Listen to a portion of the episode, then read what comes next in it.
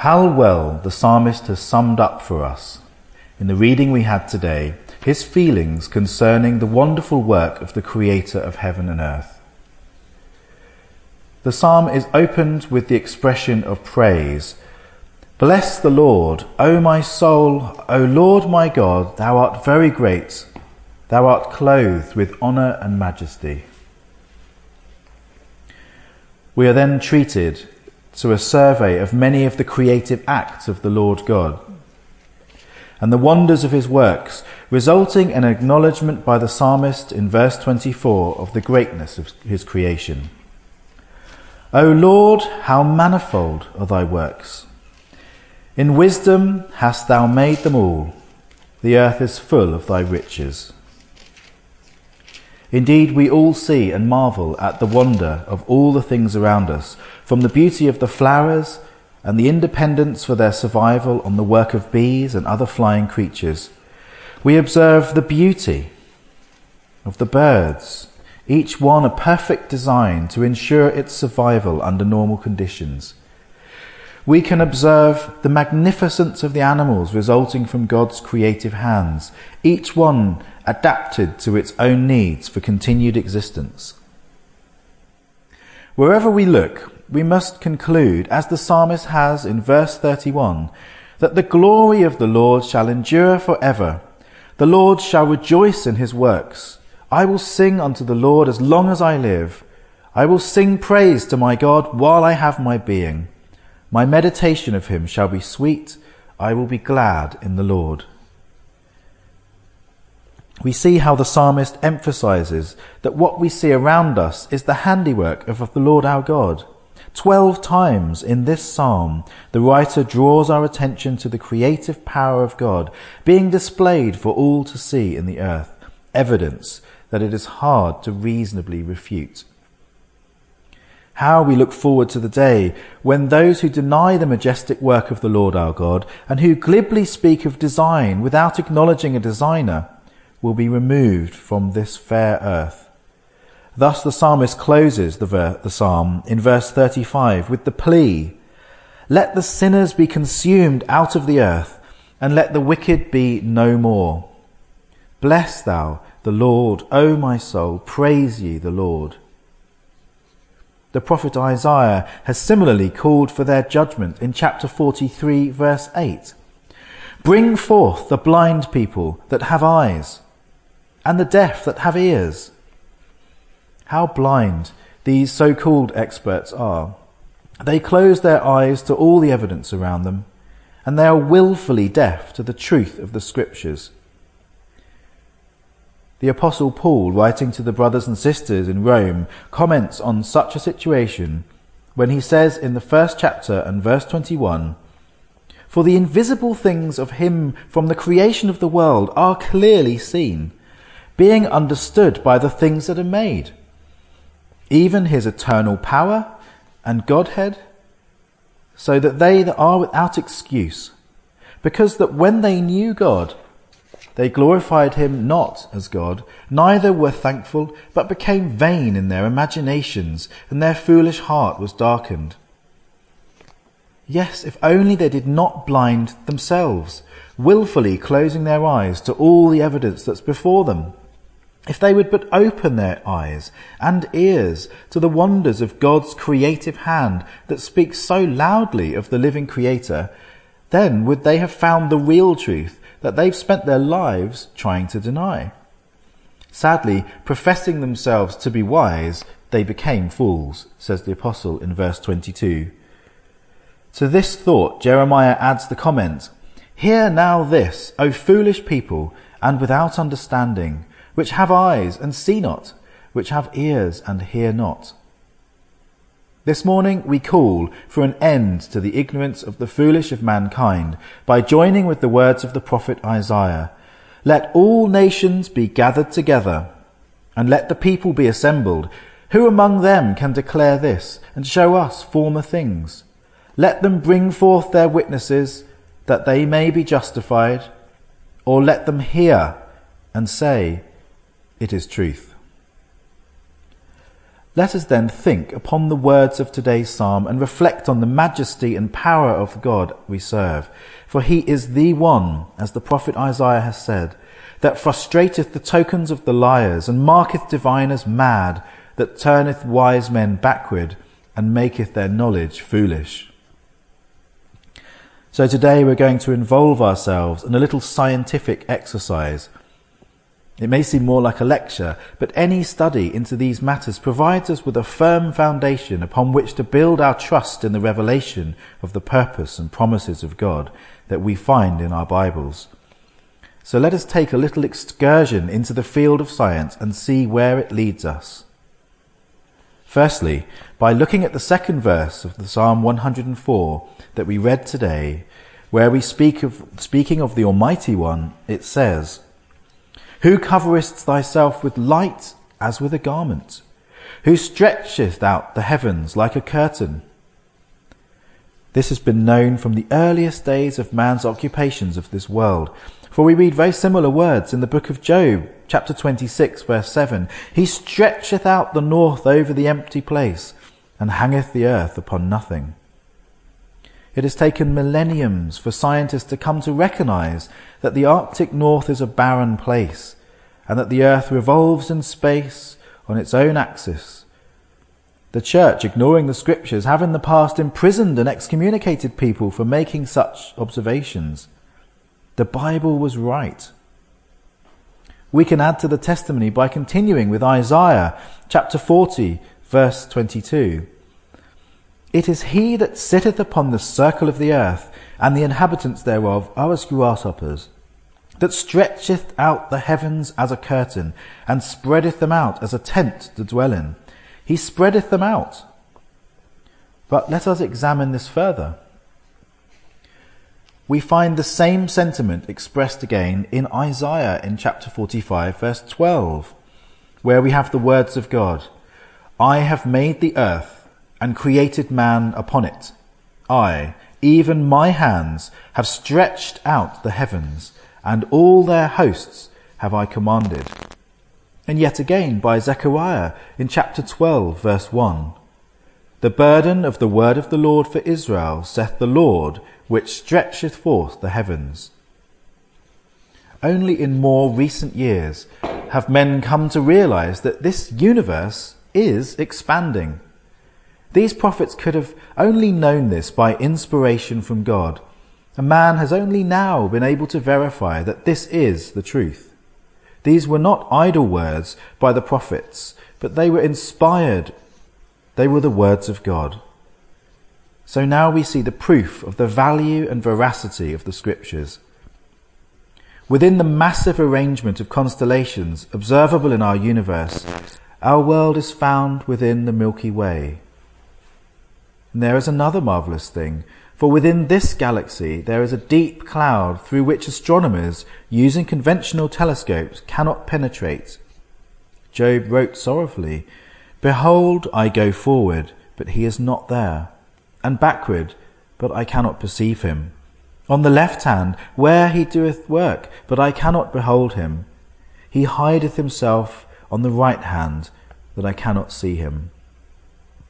But these days we can go further than Job.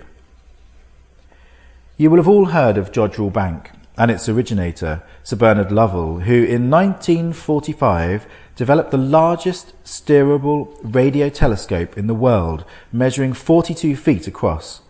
It can listen to the stars from thousands of miles away. Why is it that, what is that that interests us here? Because it illustrates the wonder of inspiration Turn with me to Psalm 19 and let us read from verse 1.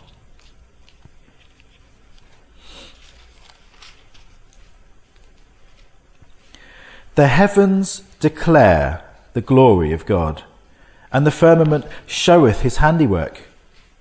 Day unto day uttereth speech, and night unto night showeth knowledge. There is no speech nor language where their voice is not heard. Their line is gone out through all the earth, and their words to the end of the world. Let us listen to that passage again from the New Living Translation. The heavens proclaim the glory of God. The skies display his craftsmanship. Day after day they continue to speak. Night after night they make him known. They speak without a sound or word. Their voice is never heard.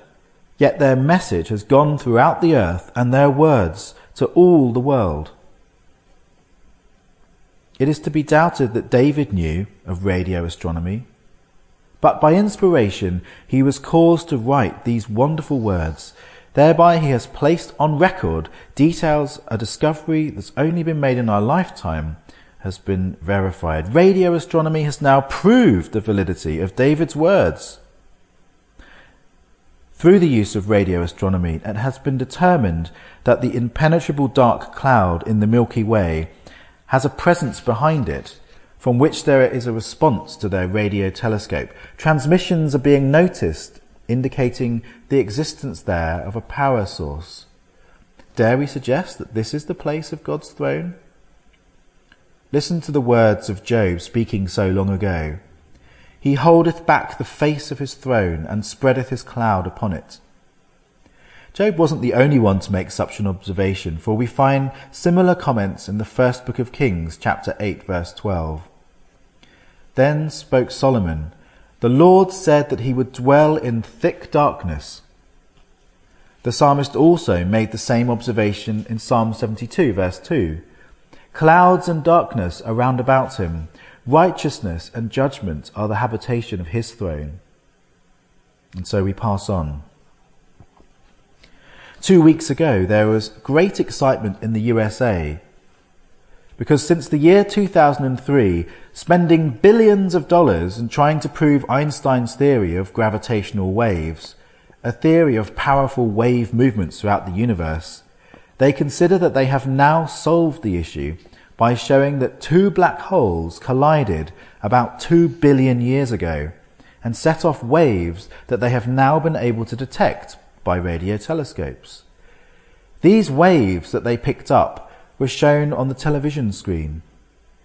They've wasted billions and billions of dollars over this, when we could have told them that God, who created all things, has written about this for our learning, having revealed it through the psalmist.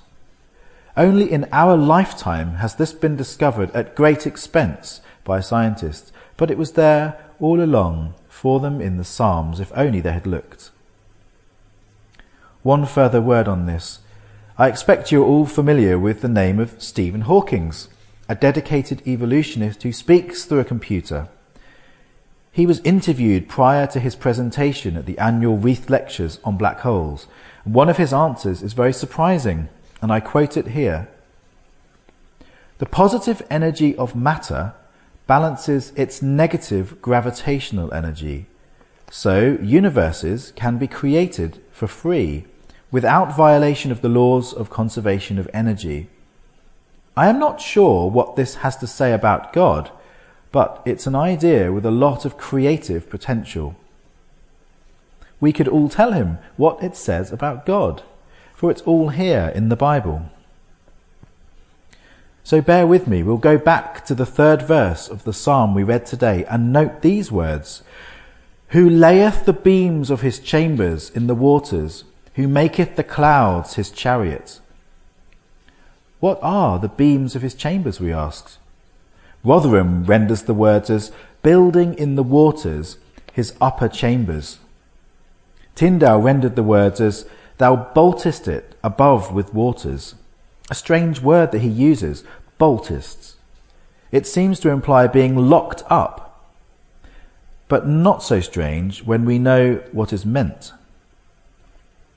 Until very recently, we wouldn't have taken particular notice of this information, but again, modern discoveries in science have provided us with proof of the inspiration of the scriptures. In parallel with that quotation, we go to Genesis chapter 1 verse 6. And God said, Let there be a firmament in the midst of the waters, and let it divide the waters from the waters. And God made the firmament, and divided the waters which were under the firmament from the waters which were above the firmament, and it was so. And God called the firmament heaven, and the evening and the morning were the second day. And God said, Let the waters under the heaven be gathered together unto one place, and let the dry land appear. And it was so.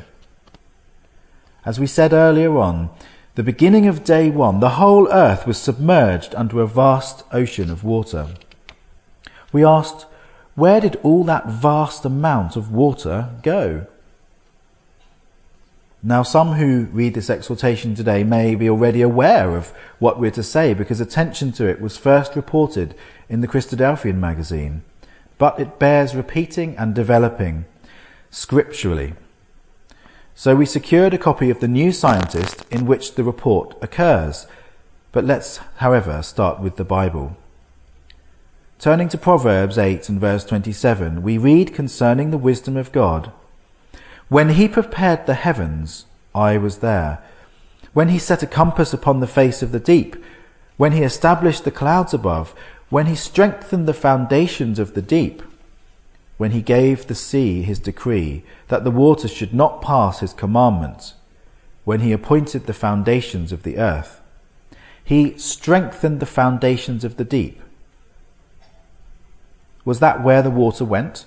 To human eyes, this looks impossible until scientific studies in America brought to light one of the most wondrous facilities provided by God in creating this world. We would not be able to answer the question without these modern discoveries. Now we know what the foundations of the deep are. We quote here from the report made in the New Scientist. A reservoir of water Three times the volume of all the oceans has been discovered deep beneath the Earth's surface. The water is hidden inside a blue rock called ringwoodite that lies 700 kilometers underground. That's about 450 miles. It is found in the mantle between the hot rock, between the Earth's surface and its core. We should be grateful for this deep reservoir, says the new scientist, and significantly, he follows with, if it wasn't there, it would be on the surface of the earth and the mountain tops would be the only land poking out. We are grateful indeed for this information, for now we know where all that flood came from in Noah's day and where it disappeared to subsequently. With all this new knowledge, let us draw attention to the verse from Genesis 7 verse 11 concerning the beginning of the flood. In the sixth hundredth year of Noah's life, in the second month, in the seventeenth day of the month, that same day were all the foundations of the great deep broken up, and the windows of heaven were opened. The waters stored in the ringwoodite were released. Then later we further learn that the flood was made to recede. We read of this in chapter 8, verse 1. And God remembered Noah and every living thing and all the cattle that was with him in the ark and God made a wind to pass over the earth, and the waters assuaged. The foundations also of the deep and the windows of heaven were stopped, and the rain from heaven was restrained, and the waters returned from off the earth continually. And after the end of a hundred and fifty days, the waters were abated. The waters returned from off the earth the waters were assuaged, we read. The New International Version uses the word subsided. Thus they were once again secured in the ringwoodite. Remember Tyndale's word, bolted. We've spent a lot of time today with the discoveries of science, but we can be strengthened by the knowledge that enhances our view that the Bible is a truthful and inspired work. We join with the psalmist in the praise found in verse 24. O Lord, how manifold are thy works! In wisdom hast thou made them all. The earth is full of thy riches. But we are not to end on those matters only, as the psalmist also found reason to look for the day when those who have perpetrated false dogmas will be removed.